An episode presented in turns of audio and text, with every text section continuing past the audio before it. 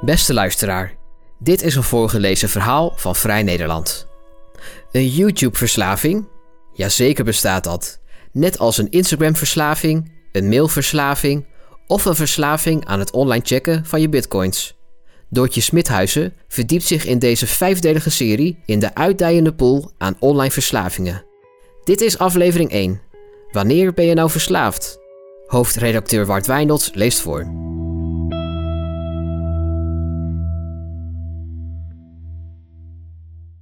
Een YouTube-verslaving?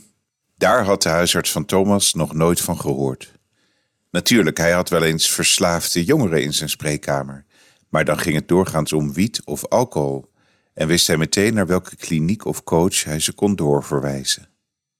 Wat Thomas beschreef, niet kunnen stoppen met kijken, ook als je dat graag wilt, constant de behoefte voelen terug te keren naar je computerscherm, een flink verminderde interesse in andere activiteiten, klonk qua gedrag wel vergelijkbaar.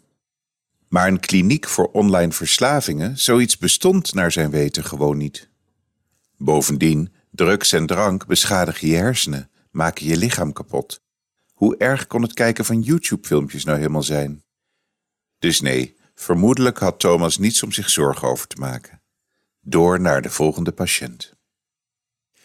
Nog Thomas, zijn naam is om privacyredenen gefingeerd, nog zijn huisarts had tijdens die paar minuten in de spreekkamer in de gaten dat ze zich aan het oppervlakte bevonden van een enorme, constant uitdijende pool aan verslavingen die de afgelopen jaren is toegevoegd aan het traditionele arsenaal. Een YouTube-verslaving? Jazeker bestaat dat. Net als een Grindr-verslaving, een Instagram-verslaving, een mailverslaving, een NOS-app-verslaving, een verslaving aan Farmville, aan je smartwatch of aan het online checken van je stappen of bitcoins. Met de digitalisering zijn we wat verslaving betreft in het domein van de oneindige mogelijkheden terechtgekomen. YouTube, Netflix, Candy Crush. Voor elke vorm van digitaal vermaak geldt dat het een portaal vormt richting eindeloos scrollen, swipen, klikken of kijken en dat het altijd binnen handbereik ligt. Kook, wiet en GHB raken op. Een café of casino gaat dicht. Instagram en YouPorn zitten altijd in je broekzak. Tegelijk lijkt het of met de digitalisering werkelijk alles verslavend kan worden gemaakt. Was fietsen of wandelen ook zo interessant toen er nog geen Strava was, nog geen Fitbit? Gaf het nieuws net zo'n adrenaline rush toen het alleen nog op ons afkwam via de krant en het 8 journaal, in plaats van via pushberichten op onze telefoon? Gingen we net zo aan van het rinkelen van de huistelefoon als van de trillende marimba van onze smartphone? Eigenlijk balanceren we allemaal dagelijks op het randje van de eindeloze mogelijkheden die de digitale wereld ons biedt, doorgaans zonder het zelf door te hebben. Meestal gaat dat goed. Af en toe verliezen we ons evenwicht. Een hele dag series bingen als je je verdrietig voelt. Een avond lang door je telefoon scrollen omdat je niets te doen hebt. Nog een spelletje spelen terwijl je net met jezelf had afgesproken dat niet te doen. En hier en daar gaat het echt mis. Jongeren die zoveel gamen dat ze niet meer meekomen op school, vervreemden van hun leeftijdsgenoten, uiteindelijk niet meer naar buiten durven. Meisjes die geobsedeerd raken door hun Instagram, echte vriendinnen uit het oog verliezen en depressief raken door het verliezen van volgers of likes. Mannen die liever naar porno kijken dan naar hun vriendin. Vrouwen die de hele dag trappen op en neer rennen om hun stappenteller tevreden te houden. Je hoort wel eens over dat soort gevallen, maar doorgaans heb je het idee dat het dan niet over jou gaat. Toch noemen we onszelf aan de lopende band verslaafd als we aan vrienden bekennen hoe lastig we het vinden om niet steeds op TikTok te kijken.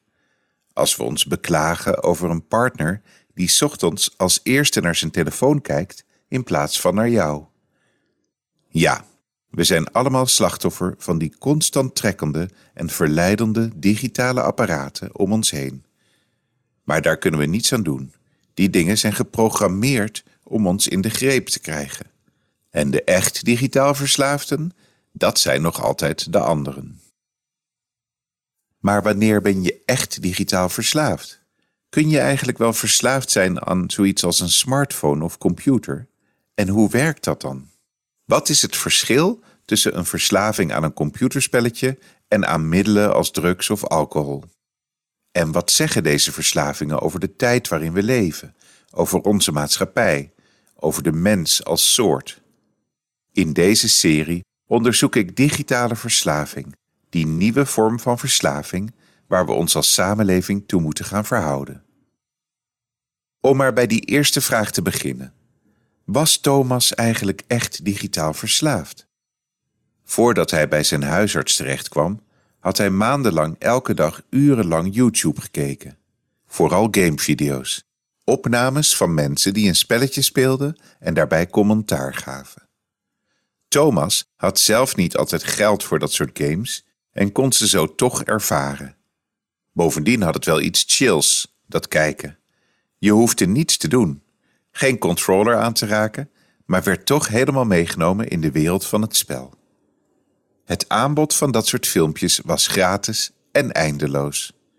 Na elk filmpje startte het volgende automatisch. En daarmee werd Thomas' verlangen naar dat soort filmpjes ook eindeloos, leek het. Wanneer hij maar kon, keek hij naar YouTube. Hij stelde zijn huiswerk constant uit om nog één filmpje te kunnen kijken. En dat werd er dan altijd nog één en nog één. Vrienden had hij niet veel en zag hij niet vaak. Sociale situaties gingen hij uit de weg. Filmpjes kijken was veiliger. Als hij met zijn vriendin was, dacht hij aan het moment dat hij weer alleen zou zijn en filmpjes zou kunnen kijken. Zijn ouders hadden hem wel eens gevraagd of hij niet te veel op zijn kamer zat te computeren, maar zolang het redelijk goed bleef gaan met zijn opleiding, hadden ze weinig argumenten om hem ervan te overtuigen iets anders te doen. Hij functioneerde toch? Hij ging toch over? Om te bepalen of Thomas verslaafd was, moeten we misschien eerst onderzoeken wat een verslaving eigenlijk inhoudt. Wanneer ben je verslaafd? Als je iets niet wilt doen, maar je doet het toch, zegt Sigrid Seidhoff, arts en oprichter van de Amsterdamse verslavingskliniek Kick Your Habits. Als andere leefgebieden ten koste gaan van de activiteit, zegt Matthijs Kruk, psycholoog gespecialiseerd in porno- en seksverslaving en initiatiefnemer van hulpprogramma Mind Your Sex. Hij vervolgt: En als je er een gevoel van schuld of schaamte aan overhoudt. Als iets negatieve consequenties heeft en je er toch mee doorgaat, zegt Reinoud Wiers, hoogleraar ontwikkelingspsychopathologie aan de UVA. Voor een verslaving moet er dus sprake zijn van een activiteit waar je je enigszins ongemakkelijk over voelt en die je leven negatief beïnvloedt. Maar desondanks kun je niet met die activiteit ophouden, ook als je dat graag wilt. Thomas probeerde heus wel eens te stoppen met filmpjes kijken. Hij walgde een beetje van zijn eigen YouTube-gedrag. Terwijl hij zat te kijken, dacht hij steeds vaker: Zit je weer een hele dag weg te gooien, een hele dag te staren naar dat scherm, nul studiepunten te halen, geen vrienden te maken, je leven te verkloten. Dus dwong hij zichzelf niet meer naar de site te gaan, niet meer meteen de afleiding van een filmpje te zoeken als hij zich even verveelde. Maar dan kwamen er van die grote vragen op, merkte hij. Wat moest hij met zijn leven? Wie was hij eigenlijk? Waar ging het heen? Oh God, daar had hij gewoon geen antwoord op. Normaal gesproken, als hij zo'n gedachte had, zette hij een filmpje aan om er maar niet aan te hoeven denken. Maar hij had zichzelf beloofd dat nu niet meer te doen. Dat hield Thomas doorgaans een dag vol, soms twee. Het moment dat hij het zichzelf dan weer toestond een gamevideo te bekijken, een fijner gevoel bestond er eigenlijk niet. Als hij het zou moeten omschrijven, zou dat maar met één woord kunnen: geluk. Tegelijkertijd begon Thomas in te zien dat hij misschien wel een wat problematische relatie had met YouTube. Voor je geluk afhankelijk zijn van video's leek hem toch niet helemaal hoe het hoorde in het leven. Maar het was niet zo gek dat Thomas in die situatie terecht was gekomen. Als tiener had hij eindeloos veel gegamed. Hij vond het lastig vrienden te maken. Jongens op school zeiden dat hij een watje was, dat hij er niet bij hoorde. In een game kon je zelf altijd de superheld zijn. Daar hoefde je je geen zorgen te maken over wat mensen van je vonden. Thomas was veertien toen zijn oma overleed. Hij had de hele dag een rotgevoel. Maandenlang had hij zich voorgenomen om bij haar op bezoek te gaan, en nu was het te laat. De hele familie kwam over de vloer, iedereen in de woonkamer, ongemakkelijk aan de koffie. Thomas voelde verdriet, maar tegelijkertijd voelde hij dat dat verdriet nergens heen kon. Zonder iets te zeggen liep hij naar zijn kamer, waar zijn Xbox stond. Toen hij al diep in een spelletje verzonken was, hoorde hij zijn neefje binnenkomen. Waarom zit je hier? vroeg die. En Thomas antwoordde: Zo voel ik de pijn niet. Bij behandelaars zal er bij die uitspraak vermoedelijk een alarmbelletje afgaan. Iets doen om een bepaald gevoel niet te hoeven ervaren. In zo'n situatie ligt een verslaving op de loer. Matthijs Kruk legt uit: Onder een verslaving ligt vaak een existentiële pijn verstopt. Iets wat je niet wilt voelen, iets waar je bang voor bent of van wegloopt. In het geval van gamen, zegt psycholoog Chris van Balen, gaat het vaak om het compenseren van een gevoel van gebrek aan autonomie. Van Balen vervolgt: Je voelt je in het echte leven niet zo zelfstandig of competent, maar binnen de game voel je je onoverwinnelijk. In ons brein zit nog steeds die Neandertaler die moet overleven, legt Sigrid Seidhoff uit. Aan de ene kant zijn we daarom altijd alert op gevaar en aan de andere kant ook constant op zoek naar lekkere dingetjes. Elke dag laveren we tussen die twee driften, worden we voortgestuwd door angst of verleiding. Probleem voor de moderne mens, zegt Seidhoff, is dat er steeds meer lekkere dingetjes bijkomen. Steeds meer piepjes en trillingen. Steeds meer volgende afleveringen die over 10 seconden beginnen. Ons Neandertalerbrein moet elke dag op veel meer reageren dan 100 jaar, laat staan duizenden jaren geleden. Zijthof zegt: Elke keer als er iets gebeurt op onze computer of telefoon, schrikken we even op. Het kan iets leuks zijn of iets vervelends. Onze telefoon appelleert constant aan dat Neandertaler overlevingsinstinct. Elk berichtje dat binnenkomt kan iets leuks zijn of iets naars. Elke keer dat je Instagram opent, kun je een nieuwe volger hebben of volgers hebben verloren. Elke keer dat je YouTube opent, kun je een heel leuk filmpje tegenkomen. Als mens maken we dopamine aan door ergens naar te verlangen. Niet zozeer de beloning is verslavend, maar vooral de weg er naartoe. Evolutionair klopt dat ook, zegt Seithoff. Het maakt dat we ons blijven ontwikkelen en daarmee uiteindelijk onze soort overeind houden. En wat Silicon Valley ons aanbiedt, is een extreem geavanceerde manier om die dopamine bij ons los te krijgen. Het gevoel van steeds vooruitgaan, steeds iets nieuws krijgen. De prikkel in je buik als je een appje krijgt of naar een volgend level gaat in een game. Het verlangen om toch nog die laatste aflevering aan te klikken. Daar is de combinatie van ons Neandertaler-instinct en technologisch vernuft aan het werk. Overleven of verleid worden, fight or flight. Maar ondertussen ontwikkelen we natuurlijk helemaal nergens heen.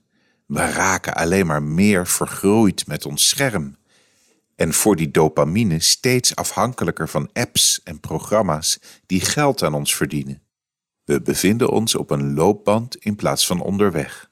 We hebben een synthetisch gevoel van ontwikkeling, maar gaan ondertussen nergens heen.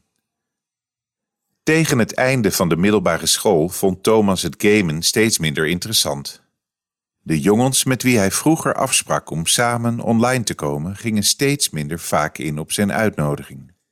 Die hadden een vriendin gekregen of ander tijdverdrijf gevonden dat voorging, een studie of zo.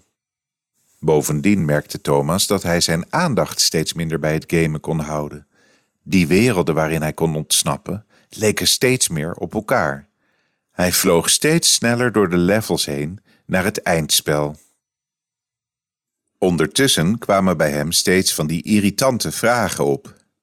Nu hij klaar was met school, moest hij wel een beetje gaan nadenken over wat hij wilde in het leven. Welke studie, welke baan, dat soort dingen. Hij werd ongemakkelijk van dat soort vragen, omdat hij het antwoord niet wist. Daar kwam nog bij dat hij ook wel iets wilde met meisjes, maar op iemand afstappen, dat leek hem gewoon doodeng. Van het geld dat hij verdiende met een bijbaantje in de supermarkt, kocht Thomas een laptop en al gauw ontdekte hij het illegaal downloaden van films. Elke dag bedacht hij in wat voor genre hij nu weer zin had. En vervolgens teleporteerde hij zichzelf via de MP4-downloader van Kazaa of Pirate Bay richting een wereld waarin niemand hem lastige vragen stelde, waarin hij gewoon achterover kon liggen en kijken. Ja, films waren een stuk passiever dan games, maar het voordeel was dat het aanbod oneindig was. Een game speelde je uit en dan moest je weer een nieuwe kopen. Films waren er eindeloos. Je kon steeds weer een nieuwe downloaden als de vorige was afgelopen. Thomas kreeg vooral veel rust van het idee dat hij zo een onuitputtelijke, individuele tijdsbesteding voor zichzelf had geregeld. Als zo'n ingewikkelde, existentiële vraag weer zijn opwachting maakte, kon hij denken: laat maar, ik ga weer een film kijken. Tijdens het begin van de coronacrisis schoot onze collectieve schermtijd enorm omhoog. En niet alleen omdat we ineens zoveel moesten zoomen en teamsen. In maart 2020 zag de Amerikaanse marktonderzoeker NPD Group een toename van 35% in de Amerikaanse gameverkoop vergeleken met dezelfde maand een jaar eerder. Het aantal bezoekers op pornosites steeg diezelfde maand wereldwijd met zo'n 12%. Het aantal Instagram live video's nam met 70% toe. In het weekend van 14 maart bereikte het aantal bezoekers van Nederlandse nieuwswebsites een piek van 9 miljoen. Normaal zijn het er 2 miljoen minder. Maar eigenlijk hoefde je maar om je heen te kijken om te zien dat we in die periode veel meer op onze telefoon en computer zaten. We konden geen gesprek meer voeren zonder smartphone in de hand om elke minuut even de nieuwste besmettingscijfers te checken. We bingten collectief middelmatige series als Emily in Paris en Tiger King, bij gebrek aan een beter plan voor al die plotseling lege avonden. Eigenlijk leek ons gezamenlijke gedrag een beetje op dat van Thomas. We werden geconfronteerd met een situatie waar we ons geen raad mee wisten, met vragen waarop we geen antwoord hadden. Onze reactie: grijpen naar overlevingsmechanismen die ons eerder hadden geholpen. Een game om ons in te verliezen. Een sociale media-app om ons met anderen te verbinden. Een porno-site om ons even minder alleen te voelen. De verbinding tussen dopamine aanmaak en onze digitale devices die de afgelopen jaren in onze hersenen gegrift was, werd duidelijker dan ooit. Maar wil dat dan zeggen dat we allemaal verslaafd zijn aan die apparaten? Er is een anekdote die in zo'n beetje elk boek over verslaving voorkomt. Het verhaal over Vietnamsoldaten en hun heroïneverslaving. Korte versie. Toen Amerika jonge mannen naar Vietnam stuurde, raakten vele van hen daar verslaafd aan heroïne. Grote zorgen bij het thuisfront natuurlijk. Zouden al die jongens straks terugkomen als junks? Maar het opvallende was, terug in Amerika terug bij vrienden, familie en geliefden, kikte 95% van de Vietnam-veteranen in één keer en zonder enige moeite af. Verslaving, zo is het idee dat voortkomt uit onderzoek naar deze wonderbaarlijke collectieve cold turkey, is niet alleen een middelenprobleem, maar ook een probleem dat context en situatie afhankelijk is. De soldaten hadden zich in Vietnam in een verschrikkelijke positie bevonden alleen in een vreemd land met de opdracht mensen te doden. Hun vlucht uit deze situatie vonden ze in heroïne. Eenmaal thuis verdween de behoefte om te vluchten en daarmee ook hun behoefte aan heroïne. Als je je goed kunt verbinden met jezelf en met anderen, als je genoeg dingen te doen hebt die je een gevoel van vervulling bezorgen en geen ongezonde hoeveelheid stress, dan zul je minder snel ten prooi vallen aan een verslaving. Dat is een gangbaar idee in de moderne psychologie en verslavingszorg. Inmiddels kijken de meesten van ons niet meer elke minuut op de NOS-app in een poging te dealen met de pandemie. We hebben een manier gevonden om met de situatie om te gaan. We hoeven niet meer te vluchten. Maar voor sommige mensen voelt het leven eigenlijk constant aan als die eerste weken van corona. En voor sommige mensen, mensen als Thomas, vormt verslaving een manier om aan dat gevoel te ontsnappen. Als je niet hebt geleerd om op andere manieren met negatieve emoties om te gaan, vormen vluchtroutes als games en films een ideale uitweg. En de mens is een gewoontedier. Als je eenmaal doorhebt dat je een bepaalde situatie of een specifiek gevoel beter aan kunt door een glas wijn te drinken of een scherm aan te zetten, is de kans groot dat je op het moment dat je weer geconfronteerd wordt met zo'n gevoel of situatie, opnieuw naar dat glas wijn of dat scherm grijpt. Van Balen had bijvoorbeeld een cliënt die borstkanker kreeg en tegelijk verslaafd raakte aan een game op haar telefoon, type Candy Crush. Het klinkt raar, een vrouw van in de vijftig die niet van zo'n dom spelletje kan afblijven. Maar tegelijk is het logisch als je begrijpt hoe verslaving werkt. Je wordt geconfronteerd met zoiets onbevattelijks en oncontroleerbaars als je eigen sterfelijkheid en vlucht naar een plaats waar je nog wel de baas bent over je eigen situatie. Probleem is dat zoiets vervolgens obsessief-compulsief wordt. Verslaving heeft alles te maken met het koppelen van een bepaald gevoel aan een bepaalde handeling. Vandaar dat deze vrouw al gauw het gevoel kreeg dat ze dat spelletje moest spelen, ook toen haar kanker al lang genezen was. Ze had het idee van overleven gekoppeld aan het spelen, en ze wilde natuurlijk niet dood. Thomas raakte intussen ook weer een beetje verveeld van het films kijken. Hij voelde zich best eenzaam, zo in zijn kamer, met elke keer weer zo'n anderhalf uur Will Smith die de wereld redt, of Tom Hanks die een mysterie ontrafelt. Hij had behoefte aan aanspraak, gezelschap. Spelletjes spelen vond hij nog altijd leuk, maar hij had het geld niet voor games. Hij deed een opleiding tot gymleraar en woonde nog thuis. Hij begon steeds vaker op YouTube te zoeken naar iets wat hij leuk zou vinden om te kijken.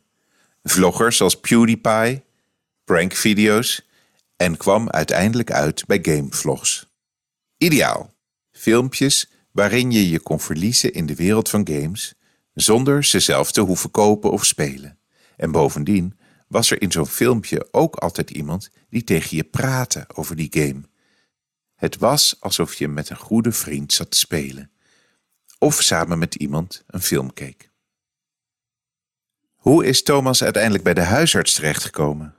In principe had hij gewoon lekker door kunnen gaan met filmpjes kijken. Niemand die hem stoorde.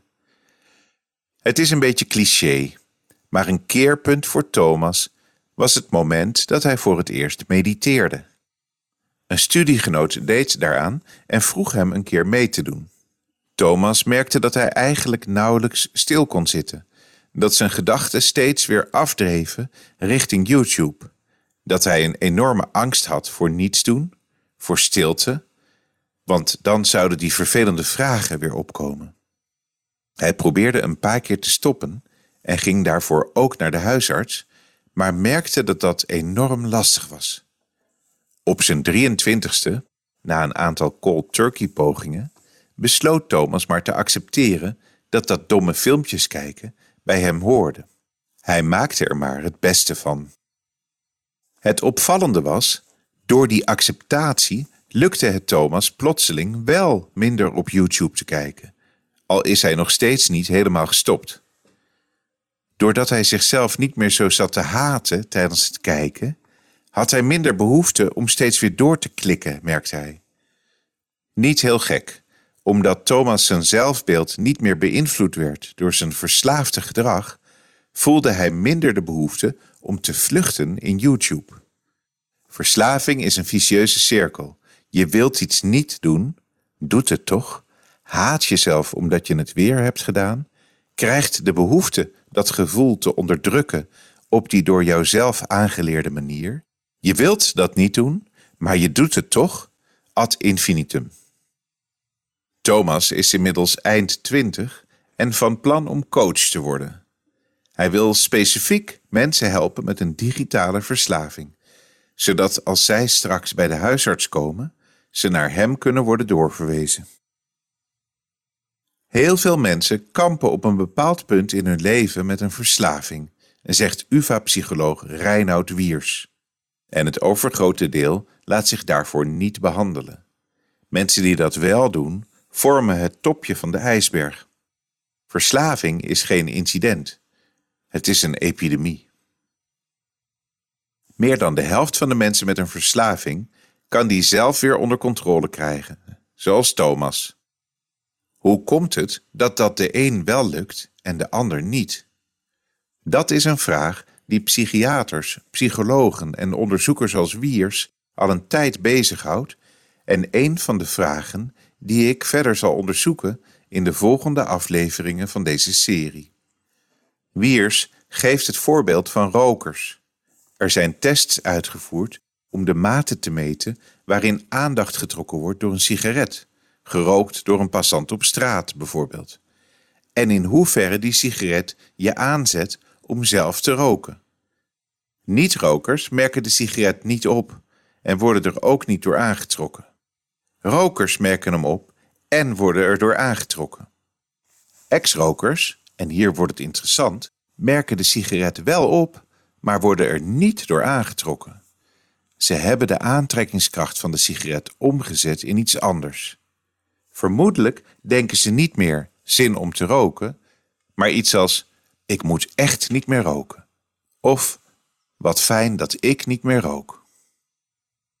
Maar een digitale verslaving is anders dan een verslaving aan sigaretten, drank of gokken. Wie eenmaal over zo'n verslaving heen is, kan besluiten nooit meer te roken, nooit meer te drinken, nooit meer een casino binnen te gaan. Niemand dwingt je doorgaans dat te doen. Wie verslaafd is aan zijn telefoon of computer, kan die apparaten moeilijk helemaal afzweren. Ja, het kan, maar het leven wordt daarmee dermate ingewikkeld dat je je kunt afvragen of de kosten opwegen tegen de baten. Onze moderne samenleving ziet er dus zo uit dat de meerderheid van de mensen wel eens verslaafd raakt en vrijwel iedereen constant beschikking heeft over extreem verslavende spullen. Gewoon in een broekzak, in een slaap- of werkkamer. Dit artikel is zo'n 4000 woorden, wat de leestijd rond de 20 minuten doet uitkomen.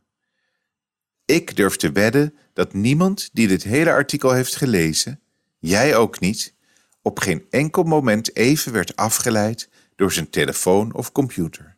Dat niemand niet even is gestopt met lezen om zijn WhatsApp te beantwoorden, zijn mail te checken of even doelloos te scrollen door Instagram. Dat kan natuurlijk aan de kwaliteit van het artikel liggen. Ik vind het zelf ook aan de lange kant, maar waarschijnlijk is er meer aan de hand. De verslaafden, dat zijn de anderen. Of zijn we het toch zelf?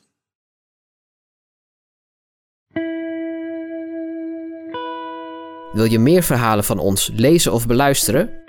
Kijk dan op vn.nl of abonneer je op Vrij Nederland in je podcast-app. Voor onze trouwe luisteraars hebben wij ook een speciale actie. Een half jaar Vrij Nederland online voor maar 15 euro. Kijk voor de aanbieding en de voorwaarden op vn.nl/podcast. Bedankt voor het luisteren.